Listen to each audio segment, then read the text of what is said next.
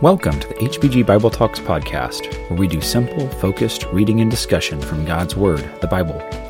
This season, we are posting the recordings and Q&A from our HBG Bible Talks event in 2022 with Tim Bunting of West Harlem, New York, titled How We Got the Bible. It's such a pleasure to be here this morning. Um, it's a privilege to uh, to have this opportunity to share this material with you. It's very fascinating material. I think it's very important material. Uh, hopefully it'll be useful to you as it has been to me. I guess I should change my PowerPoint here. Um, so you might or might not know me. My name is Tim Bunting. Um, I've been working or teaching the gospel in New York City, um, Upper Manhattan, Bronx area primarily since about 2007. Uh, me and my wife, we just married to Jersey about uh, two years ago. Uh, still working in the New York area. Um, uh, we work with a bilingual congregation in uh, West Harlem area, so uh, it's, it's, a great place to be working in the gospel. Lots of opportunity. Um, full disclosure, I, I am biased. I, I, believe in the Bible. I think the Bible is the inspired Word of God. I think it's uh, absolutely essential for us to know how to navigate life properly. I think that's evidenced uh, by the lives of faithful disciples. Uh, I also think, uh, more importantly, it is essential for us to, to know how to enter into uh, fellowship with the Father. That God has presented to us the truth, how to have a relationship with Him. And I do believe that is revealed in Scripture. Um, this presentation is not going to be about proving that the message of the Bible is true. I believe the Bible is inspired. Uh, this presentation is not about primarily about defending the inspiration of the text. Um, if you do not believe that the Bible is inspired, if you hear more curiosity, um, interested in historical things and so forth, then that's good too. Um, what this presentation is going to be about is how we can know that the message of the Bible has been preserved accurately. And I'm going to say that about a billion times. Um, but whatever was originally written is when I read my Bible, am I reading the same thing or has it been perverted or corrupted? Uh, that's what this presentation is going to be about today. Hopefully that will be useful to you. Um, have you ever talked to someone and pretty quickly you, you bring up the Bible and, and pretty soon they say, well, you know, the Bible, it can't, it can't really be trusted. You know, it's, it's just been so corrupted over the years, you know, all the translations, all the, the different things. It, you know, maybe it was true back in the day, but you just can't trust the Bible anymore because it's been changed so much. Um, you know, I have my quote here from the random guy down the block because that's what people they just say that. If you talk to many people about the Bible, you're going to find a number of people who just kind of throw this idea out. And it's not that they don't raise a good point. We should be concerned about the accuracy of the text. How is it that it's can, can, we trust that it's been preserved accurately? But the majority of people who make this point are not really making it from a very educated background. It's just something we people can kind of throw out easily, we hear that, and maybe we don't know how to answer that dismissal of the text, or maybe we ourselves wonder, well, I don't know, I've I've never studied that. You know, I just pick up my Bible and read it. I don't know how it got here. So maybe there are some questions and some doubts that we have. Um, and so that's what this uh, presentation is going to be about, trying to fill in some of the gaps in our in our knowledge uh, fill in some of the things we might be a bit ignorant about, and learn, okay, so this is a situation we're dealing with, and, and kind of realize that it's it's not really accurate or fair claim for people just to casually throw out, uh, and it's not something that we need to um, to uh, it's not something that should shake or disrupt our faith. Uh, hopefully, we'll see that as we go through these lessons. So again, what we are talking about is the transmission of the biblical text. Transmission is your fancy word, and transmission of the text refers to the passing down of the text through through ages, through generations. You've got the original writing, and then someone makes a copy of that, and someone makes a second copy from the same original, but then someone makes copies of the copies and copies of the copies and so forth. And then here we are in modern times, and we've got translations of the copies of the copies. And so you've got multiple level, levels and layers of the text. And, and that's what the transmission refers to. And, and concerning the Bible, we don't have the original biblical documents. If we did have an original biblical document, we wouldn't even know it was the original biblical document. It would just be another, you know, manuscript in the original language that would date um, very, very far back. So we are dealing with copies of copies, and today, English speakers, we're dealing with translations of copies of copies. So how can we know that what Moses, with his own hand, wrote, what Paul, with his own hand from Roman imprisonment, what he wrote, is still accurately represented today? Um, and we're going to see that there is a scientific process called textual criticism. That's another keyword, textual criticism. Textual criticism is the scientific process or scientific method that is used to gather all relevant manuscripts and consider all their variant readings, another keyword, variant reading, and, and, compare and contrast and think and systematically go through all this evidence and say, okay, based on what we have here, we can determine with X amount of um, certainty, this is what the original said. Sometimes it's near absolute certainty. Sometimes it's eh, it's most likely this is what the uh, this passage originally said, or this or this was the uh, original word that was used. Um, and through these lessons, we are essentially going to be familiarizing ourselves with all of this. Uh, we're not going to walk out of here as experts, but you're going to walk out of here very familiar with, okay, so this is this is the rundown. And not to discredit myself, but there's nothing really that special uh, about me and about my research. Uh, if you're a homeowner, you know you got things around the house you got to fix, you know, and so putting up some some some beams to make a wall, doing sheetrock, okay, that requires time and practice, but it's not like it's stretching your brain around things that you can't comprehend. Okay, you, you put things and you do the things and you then all right, here we go. That's what a lot of our material is going to be. It's not going to be things that are beyond our ability to understand and even practice. But then you get to the electrical stuff or the plumbing stuff. And then there's, okay, so there's a lot of background information. I gotta, I mean, really learn how electrical stuff, that's a different language. Now, some of the information uh, involved in this process of textual criticism, it is that. There are gonna be scholars who know the original languages, who have their hands on the actual original manuscripts. They're doing a lot of background information that is going to be beyond me, beyond us. But what we're able to do is take a lot of these scholarly conclusions and the evidence that they give us, and with that, we can very much use that and employ that to our own benefit. So that's kind of where we're going to be sitting. And that's my situation. Um, the only thing special about me is I have the time to do it. Uh, by the grace of God, I'm supported uh, financially to teach and to preach the gospel. Um, so that is my full-time job. So I can dedicate or I was able to allocate Amount of time in doing this research. So time is really the only difference between me and, and maybe you. But if you have the time, this is something that you are able to do yourself. It's really cool when you come across a text and you can look at you know, what are the variant readings here and do your own textual criticism and say, okay, I do believe that this is the original reading here. So kind of what we're going to see here.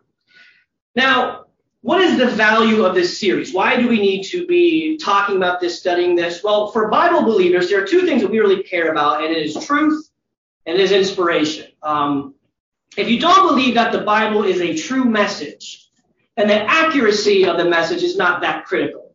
Uh, Greek mythology, most people don't believe those are historical accounts uh, that represent truth.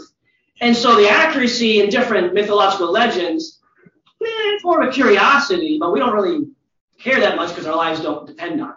Right? We're not looking for truth. So if you don't believe the Bible is true, then the difference in these words is not going to make a difference. But if you do believe the Bible is true, then the difference in a few words can make a make a big difference. So we care about that. And the reason why we believe the Bible is true is because we believe the Bible's teaching that the Bible is an inspired message.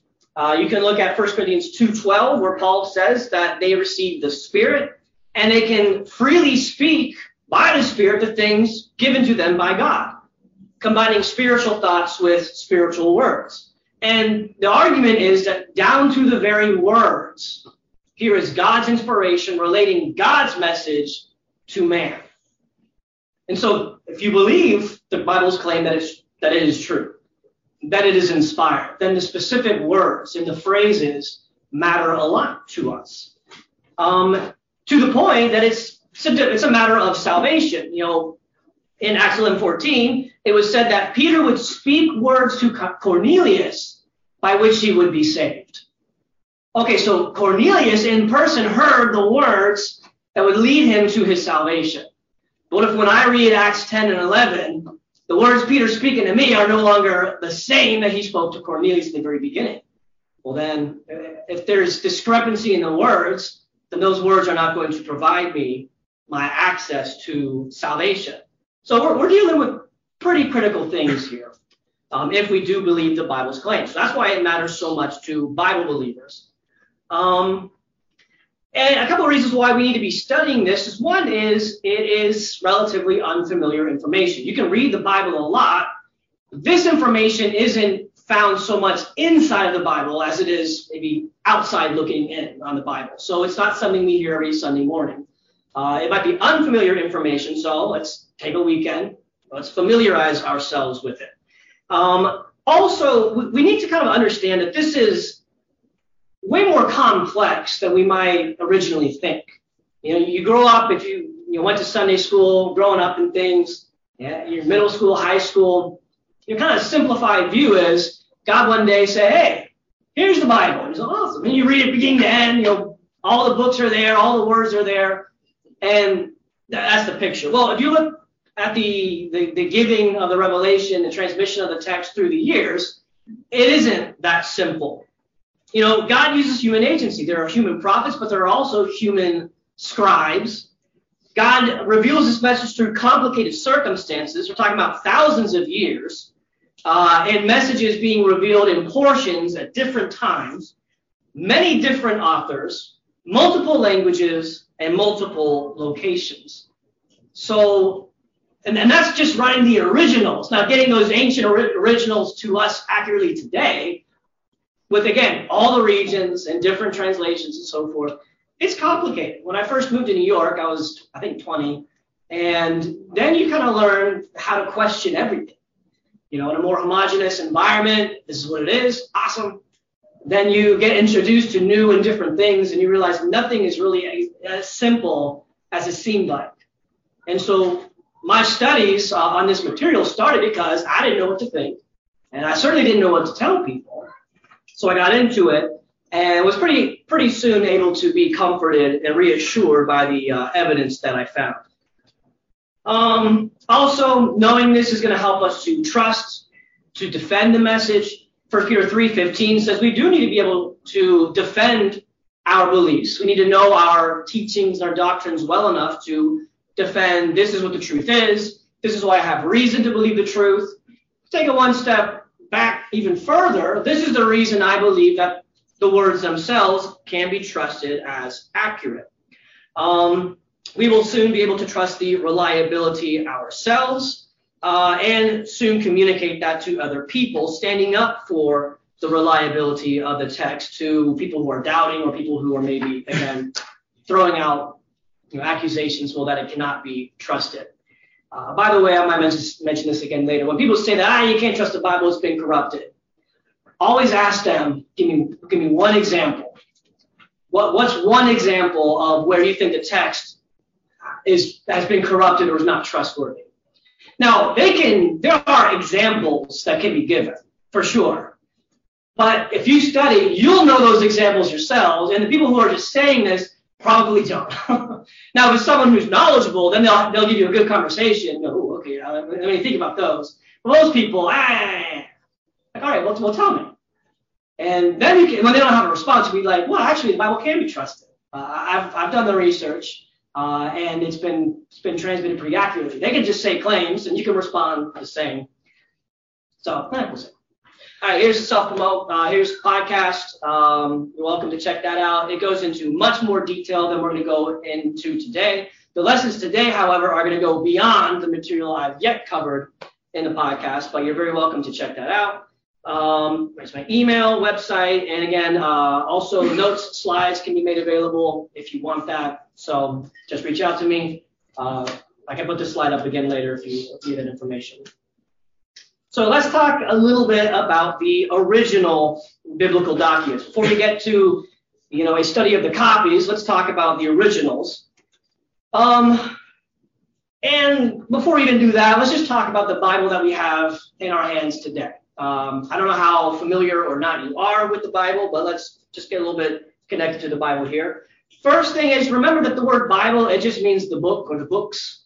Uh, the Bible is a compilation multiple books. So we see it as a, a book, but of course it's a collection of many different books.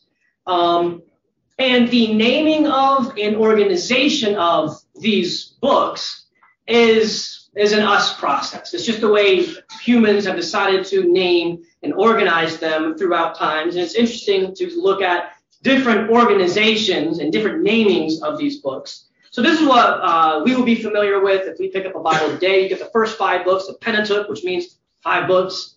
Then you've got the remaining history books and basic, well, in chronological order, more or less. Text within them can be a little bit out of chronological order. Collection of poetry books, and then finally the books of prophecy, and those would be scattered somewhere chronologically within the books of Joshua or really Genesis through Esther.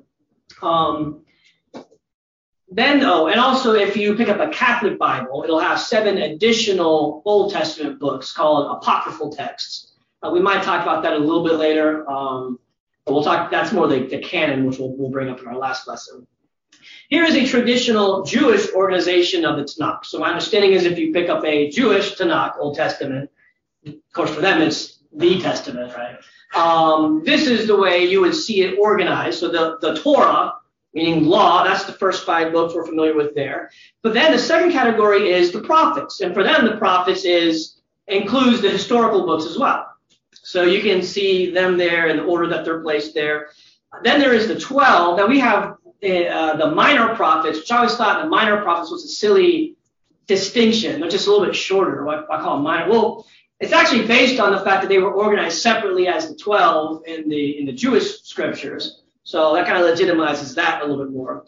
Then you've got the Ketuvim, which is the writings. You got books of poetry, uh, some other historical books, um, and then finally other books, as called, which is Daniel, Nehemiah, Chronicles.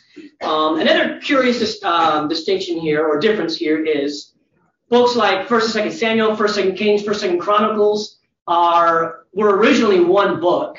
They were split in half, uh, probably because of you know, writing mediums, it's easier to divide the books. Uh, and so then our English Bibles, they're still divided, even though they were originally one single text. And same thing with Ezra and Nehemiah. Uh, it was actually just one book. And so we've divided it into two separate books, but it's one text. So, so that's just a bit of a curiosity there for us. Take a look at the New Testament. Um, you've got, oh, also interesting, so you've got the 39 books, both our scriptures today and the Jewish scriptures. It's going to represent the same books, same exact books, same number of books. Concerning the New Testament, we got our 27 books. First section is history books, the life of Christ, then the history of the church. Then you've got Pauline epistles. I, I never understood the organization of the epistles. Uh, this didn't wasn't clear to me until like five years ago, which maybe I'm dumb. But first, you've got Paul's all of Paul's letters, Paul's letters to churches, which are named after the church that was receiving them. Then you've got Paul's letters to individuals, named by the individuals that were to receive them. Did you know? Did you know that? I didn't know. Uh, then you've got uh, epistles written by other authors. Finally, Revelation, Revelation, which is also another epistle, but just with a little bit extra flair on it. So let's talk a little bit then about authorship, the authorship of the original texts. Now, sometimes the book itself explicitly states who the author is. You know, the word Lord that came to Haggai. Boom, you got that. Paul says, hey, the bondservant of Jesus Christ uh, calls an apostle. So sometimes the author is explicit, explicitly revealed to us. Sometimes authorship is a bit more ambiguous. Ecclesiastes, you've got the words of the preacher, the son of David. Uh, he he he refers to himself as being you know wiser than all who ruled over Israel before him. Which is weird for Solomon to say since there were only two people before him. It's a little overstated. So it's probably Solomon, but there's ambiguity there, or the letter uh, uh, James in the New Testament. You know, it's most likely, you know, James the elder of the church of Jerusalem, but he didn't specify which James it is, or Hebrews, doesn't name the author at all. And so there's uh, discussion about who that would have been uh, written by. Uh, sometimes other Bible books tell you who wrote which books. The book of Joshua refers to Moses as being the author of, you know, the book, the Law of Moses. Or Jesus refers to, you know, have you not read in the book of Moses? You know, the Pharisees come to Jesus say, you know, Moses wrote this. Jesus confirms that, saying, didn't you read in his book? So here's the, the New Testament affirming that those books were originally written by Moses. Or 2 Peter 3.15 doesn't say which specific books, but it refers to the writings of Paul. So that's kind of helpful for us. Uh, other times, the authorship is known traditionally. Now, the, the Gospels um, you know, they don't specifically name who wrote each gospel. But there's a guy here, uh, Irenaeus, who lived uh, from 130 to 202, so just a generation or so after the original witnesses.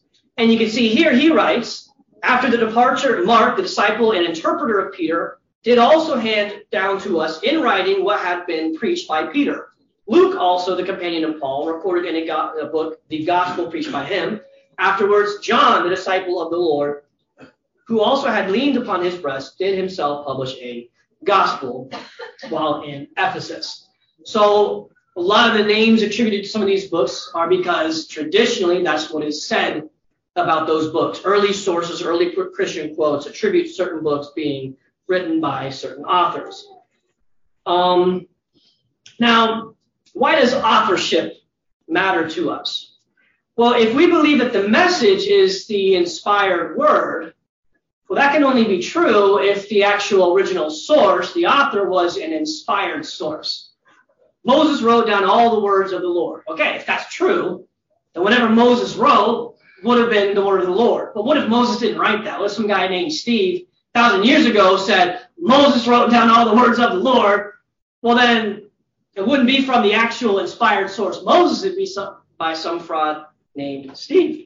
Um, so authorship is of great importance for the believability or the is that word, credibility of scriptures. Uh, same thing, 2 Peter 1.16, Peter says, you know, we're, we're not making up stories or just following cute stories. We're telling you the things that we were eyewitnesses of.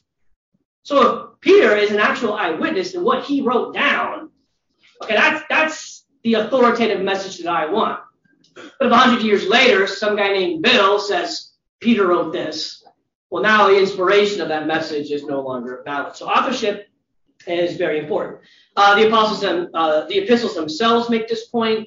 In Thessalonians, apparently there were some guys going around saying the apostle Paul is telling you this and this and this and this, and it was it was by Bill and Steve together they collaborated and says here's a letter from Paul making up a bunch of stuff. Paul says, listen, I, I don't want you to believe these other letters claiming to be from the apostles or claiming to be from me. They're, they're not from us. This letter is from me. And, and you can tell because look at my special signature at the end of the book. Very interesting things to be included in the text. Is, these are kind of details that are less likely to show up in fabricated texts. But this was a real life thing that was going on, and these real life situations kind of find their way in the details. So that's that's pretty interesting. So uh, uh, uh, um, authorship quite quite important for us to consider. Also considering authorship, just a couple random things. Um, think about the idea of what is called essential authorship. Uh, I did a study on the, uh, the, the Pentateuch. Did Moses write the Pentateuch?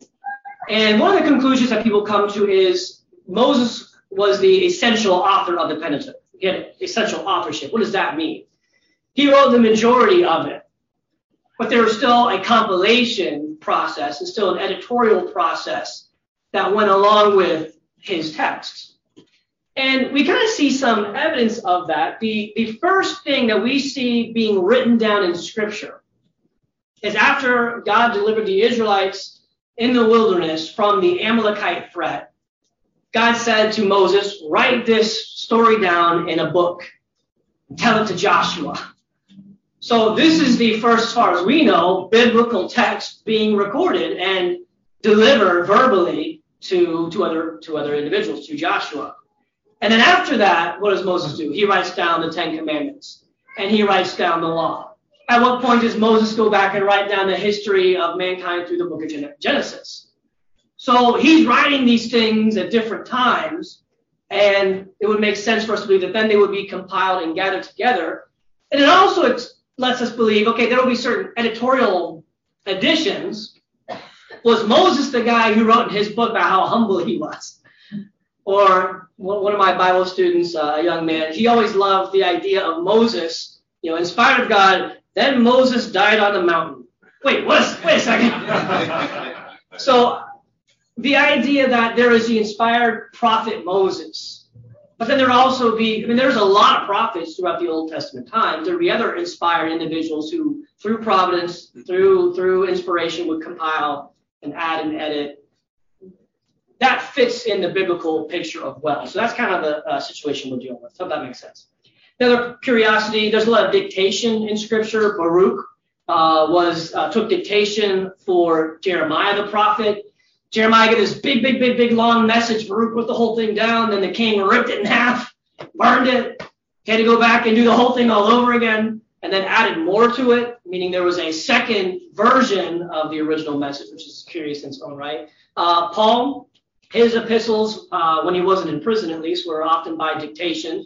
Uh, Tertius, uh, he himself said, Hey, here's me. I'm saying I, I've been taking dictation, but here I am. Uh, at the end of Second Thessalonians, Paul takes the pen from the person taking dictation and says, all right, here's my handwriting. Now you know that this is actually from me. So again, some pretty cool things to think about. Now, what about the date of authorship? What's my time? All right, we got to keep moving here. Well, date of authorship. Sometimes, again, it's explicitly stated. Other times, you got to figure out by the content, uh, the historical context, and so forth. Um, look at the Old Testament. The Pentateuch would have been written if it's written by Moses. Moses lived around 1400, 1300 BC ish. So the uh, Pentateuch would have been written during that time. All the rest of the Old Testament books were from 1400 to about 400 BC. So that's the time frame we've got for Old Testament books. Dating of New Testament books, uh, Gospels around 60s is what a lot of conservative scholars say. Uh, the Pauline epistles uh, would have been earlier than that, a lot of them. Galatians is thought to be the very first New Testament text. Uh, people say that that would be written as early as 40 AD. So that's the time frame we're working with there. Um, why? Um, okay. And why does the date of authorship matter? Well, if the author matters, then they need to be written during the lifetime of the author if you know Paul lived at this time and then a book 200 later says this is written by Paul, probably wasn't written by Paul. There's a book of Enoch, you know, that came out, you know, around 300 BC. Well, I he wasn't dead, he didn't die, but he wasn't around anymore to be the author of that book. So the, the date of authorship is significant um, because that can confirm or negate uh, who the author was. Now, there's lots of skepticism concerning authorship and concerning the date of authorship. And really around mid 1800s and, afterwards, there became a very big uh, scholarly push against all traditional views of dates and authorship. And traditional views of dates and authorship are really those presented by the text itself. It says this, people believe that. But then there's a lot of pushback saying, well, that, that can't really be true citing things such as anomalies or anachronisms or stylistic differences. And there's a lot to be said about that. There's a lot of important things for us to consider. Uh, one thing I mentioned to Chase the other day, um, you know, they always refer to Abraham being from Ur of the Chaldees. Well, from my studies, it didn't seem like the Chaldeans lived in that region until really much, much later by the Neo-Babylonian time period. So how could he be from Ur of the Chaldees if the Chaldeans weren't even there. So that would be people. That's an anachronism. It's, it's chronologically out of, out of place. And so, so there are things like that we need to, to wrestle through and think, well, what is that about? So there, there's legitimate stuff that can be brought up. But a lot of things being thrown out there by scholars that have a lot more weight because they are scholars are not really as legitimate as it might originally seem. Uh, skeptics say Moses, of course, didn't write the Pentateuch. It was actually written by Josiah in around 640 BC. You know how just Josiah, he discovers the law hidden in the temple somewhere, dusts it off, says, oh man, we got to follow this law. Some suggest that's when Josiah found the law, meaning he wrote this book to then, you know, conform and command the people to be a certain way. So the Pentateuch was written, you know, around that time period. So the first five books of the Bible were written only 100 years before Babylonian captivity and during those 100 years, the people completely rejected and did not follow any of that. Then somehow in 70 years, foreign captivity, they come back strong enough and unified by the law that they could rebuild the temple and start all of that. Can 100 years of a book being introduced explain all of that history there and the Jewish identity? Also, Josiah writes, or has someone write the law of Moses why spend 20 chapters on the dimensions of like the tabernacle curtains? you know, if, if this is this late book written to reform the people. And why write about the tabernacle if you had a temple? And why do you have a temple if, if the if the Pentateuch hadn't been written yet? So a lot of that doesn't really make that much sense to me. But again, scholars try to push uh, late authorship there. Um, a lot of scholars deny uh, Pauline authorship. Uh, it's kind of cool. There's a lot of books that they don't deny, which means if they don't deny, that means they cannot deny that. There's actually a lot of good extra biblical evidence of Paul and his work and so forth. There's just something they cannot deny that Paul did this and this uh, and these other things. But they say, well, well, these letters he didn't write. I forget which it is. He did write Ephesians, but he didn't write Colossians. I think is what they would say. And one of the things that they would say, well, is they differ too much stylistically. That sounds a little subjective. It's probably because it is. Within five years, the Beatles wrote I Want to Hold Your Hand and Lucy in the Sky with Diamonds. Stylistically, would you think that was the same, you know, four dudes? Probably not. And yet, and yet here we are. Um, so not a lot of credence to that argument. Daniel, he gets a lot of uh, attack from skeptics, and for good reason. There's a lot of prophecy in the book of Daniel. And so they say, well, foretelling the future is not possible. In the natural world, natural world, it is impossible. So if his events that he prophesied go all the way up to around 100 and you know 60 BC or something, so he would have had to have written it after all of that happened. So rather than being written during captivity, it was written during the time of the Grecian Empire or whatever. But one thing that they forget is, well, two things they forget. One is we have a copy of Daniel from 100 BC. So they push authorship back to 160 BC. And the reason they have to do that is because we've got a copy at 100 BC. And it is not common at all to have such an ancient text represented so soon after the original. What that really means is his writings would have been much, to have a copy that old, his, the original would have likely been, by a normal rationale, much older than that. But also, they push authorship back to 160 BC. Daniel's prophecy goes beyond the Roman Empire on into 70 AD. So even if they push back late authorship, that still doesn't explain the prophecies that were fulfilled after that authorship. So yeah, there's things for believers to to respond with and think about and say, okay, we, we're all biased.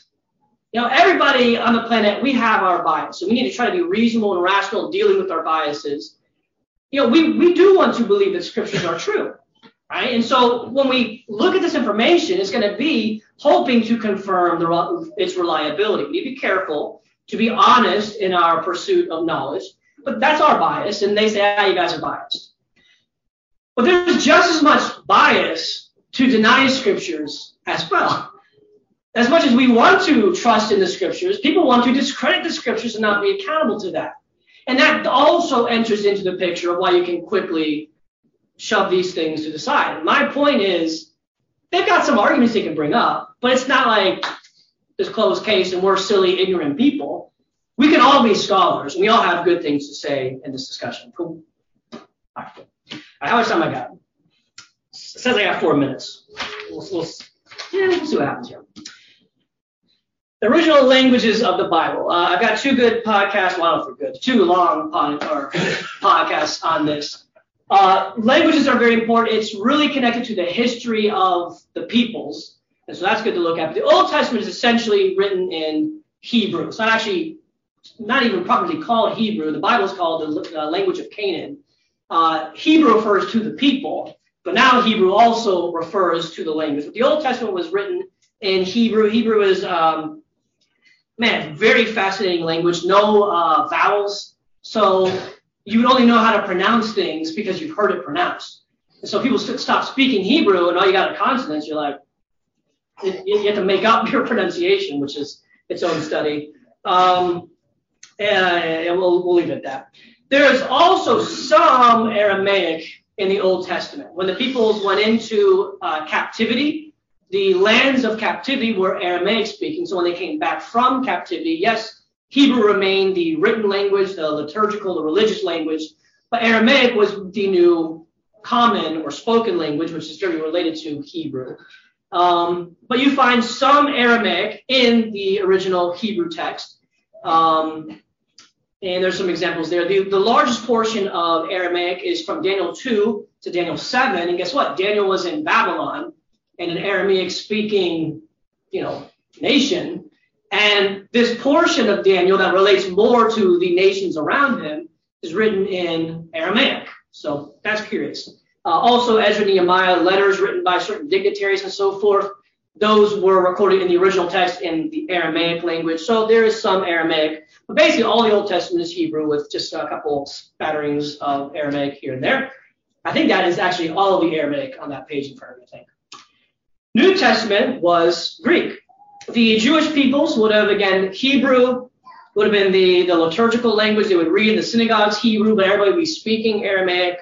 But Greek was the common language of the world. When Alexander the Great conquered the world, he spread Greek culture, he spread Greek language, even though at this time the Roman Empire was in power, Greek was still the common language. So the New Testament authors chose to reveal their message in Greek so it would be more accessible to more people. I used to believe that there was Aramaic in the New Testament, but that's not exactly accurate. There's not Aramaic in the New Testament. There is Greek transli- transliteration of Aramaic in the New Testament, meaning they would include Aramaic words, but rather than using the Aramaic alphabet, putting the Aramaic alphabet in the text, they would use the Greek alphabet and make Greek spellings of the Aramaic phonetics. So Talitha Kum Akeldama, those words. The same experience you have in English reading that, it's a different language. That's Aramaic. Well, it's English alphabet showing you the phonetics of an Aramaic word. So it's, it's exactly the same in Greek. I also didn't realize that there was a lot of that uh, with Hebrew as well. So Satan, right, an English transliteration of a Greek transliteration of a Hebrew word, Satan. Same thing as rabbi. Those are Hebrew words, just spelled in uh, with the Greek alphabet. So people say, ah, all these languages, all these translations. You got three languages the whole Bible Hebrew, some spatterings of Aramaic, and Greek. And we've got copies, what? In Hebrew uh, and in Greek. So the whole translation, the whole language thing, that is the easiest uh, argument to dismiss. Someone says that, then you know that they don't know what they're talking about and say, oh, actually, only these original languages, and we have copies in those languages, so we don't even need the translations. We can go back to the original, so the original language. So just, just keep that in mind there. Uh, let's talk a little bit about the mediums used. I'm out of time for trans uh, for the original documents. You've got pretty famous, you know, Ten Commandments on tablets of stone. Uh, we don't have these materials with us today, of course. Uh, but then you've got papyrus, you know, papyrus is an ancient uh, process started back in the fourth millennium, uh, very well used uh, in the times of Moses. Um, they were not made into codices or books until the third century. And as you read the Old Testament, you read the word book. When you read the word book, think more of document. A book for us today is this guy. That's a code. That's a codex. That was an invention much later. But when you think book, it would include the concept of a scroll or a stone tablet, more comprehensive. It's really a document. Um, we'll talk more about that later when I can. Vellum is was the new paper. It's made from animal skins. Um, it's uh, you're able to erase and make corrections with it. That replaced papyrus. Uh, the majority of our biblical documents are in vellum. Um, we'll talk about that later, hopefully, if I can come back. Um, all right, last thing we'll say look at a little bit of example of transmission found within the Bible. The text was meant to be transmitted, designed to be transmitted. The original, Moses writes down the original himself. It's distributed. He gives, he wrote the law and gives the law to the priests. Say, you guys need to read the law. Here's a distribution of the original.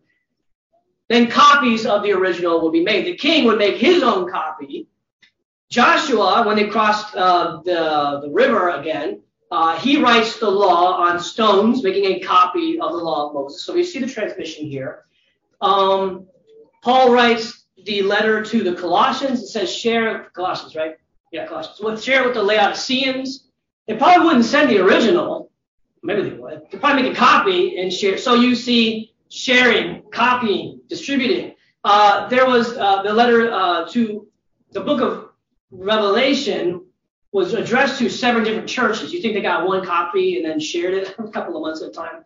Probably seven copies distributed all at once to each of the seven churches. So this is what it is. This is how the text uh, was originally written, subsequent generations, and we'll see how it came to us today. Cool. All right, thank you guys so much. Good attention. Um, we'll go ahead and take a break there. I guess 10 minute break. I'll, I'll let Chase the things he said be inspired too, as they had an editorial part in the final shape of Scripture. And so the scribes would be those who would uh, oftentimes professionally take whatever copy they had and then make more copies of that, right? So would that be, would they be inspired? I think the short answer is no. Um, we should see that the copying process of the original text being in the human realm. So you, and we're going to see a lot of human error in the scribal process.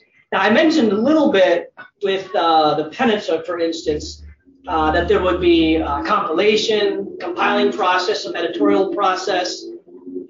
And even saying that, you get into a little bit of muddy waters because the Bible doesn't say, and then the inspired compilers did this, or this was inspired you know, and so how Inspire, Inspire World these compilers or people making editorial comments? I I think the way we see it is this. You know, the the text itself, uh, through prophecy, through wisdom, in my case, has convinced me that it is it is from God. You know, things done through prophecy, Isaiah, Daniel, the book of Genesis, uh, that can't be explained through through human capabilities, but rather a divine source. But again, if the words have been tampered and changed, then that would ruin that. So you look at the transmission and say, okay, well, the text is, has retained its original message throughout the generations. So I can trust that. Based off the trust that I have in these things, I believe in God. I would also believe in God's providential work and preserving and protecting His word. You can't start with, well, God providentially did it all that wouldn't make much uh, sense to someone who's not a believer.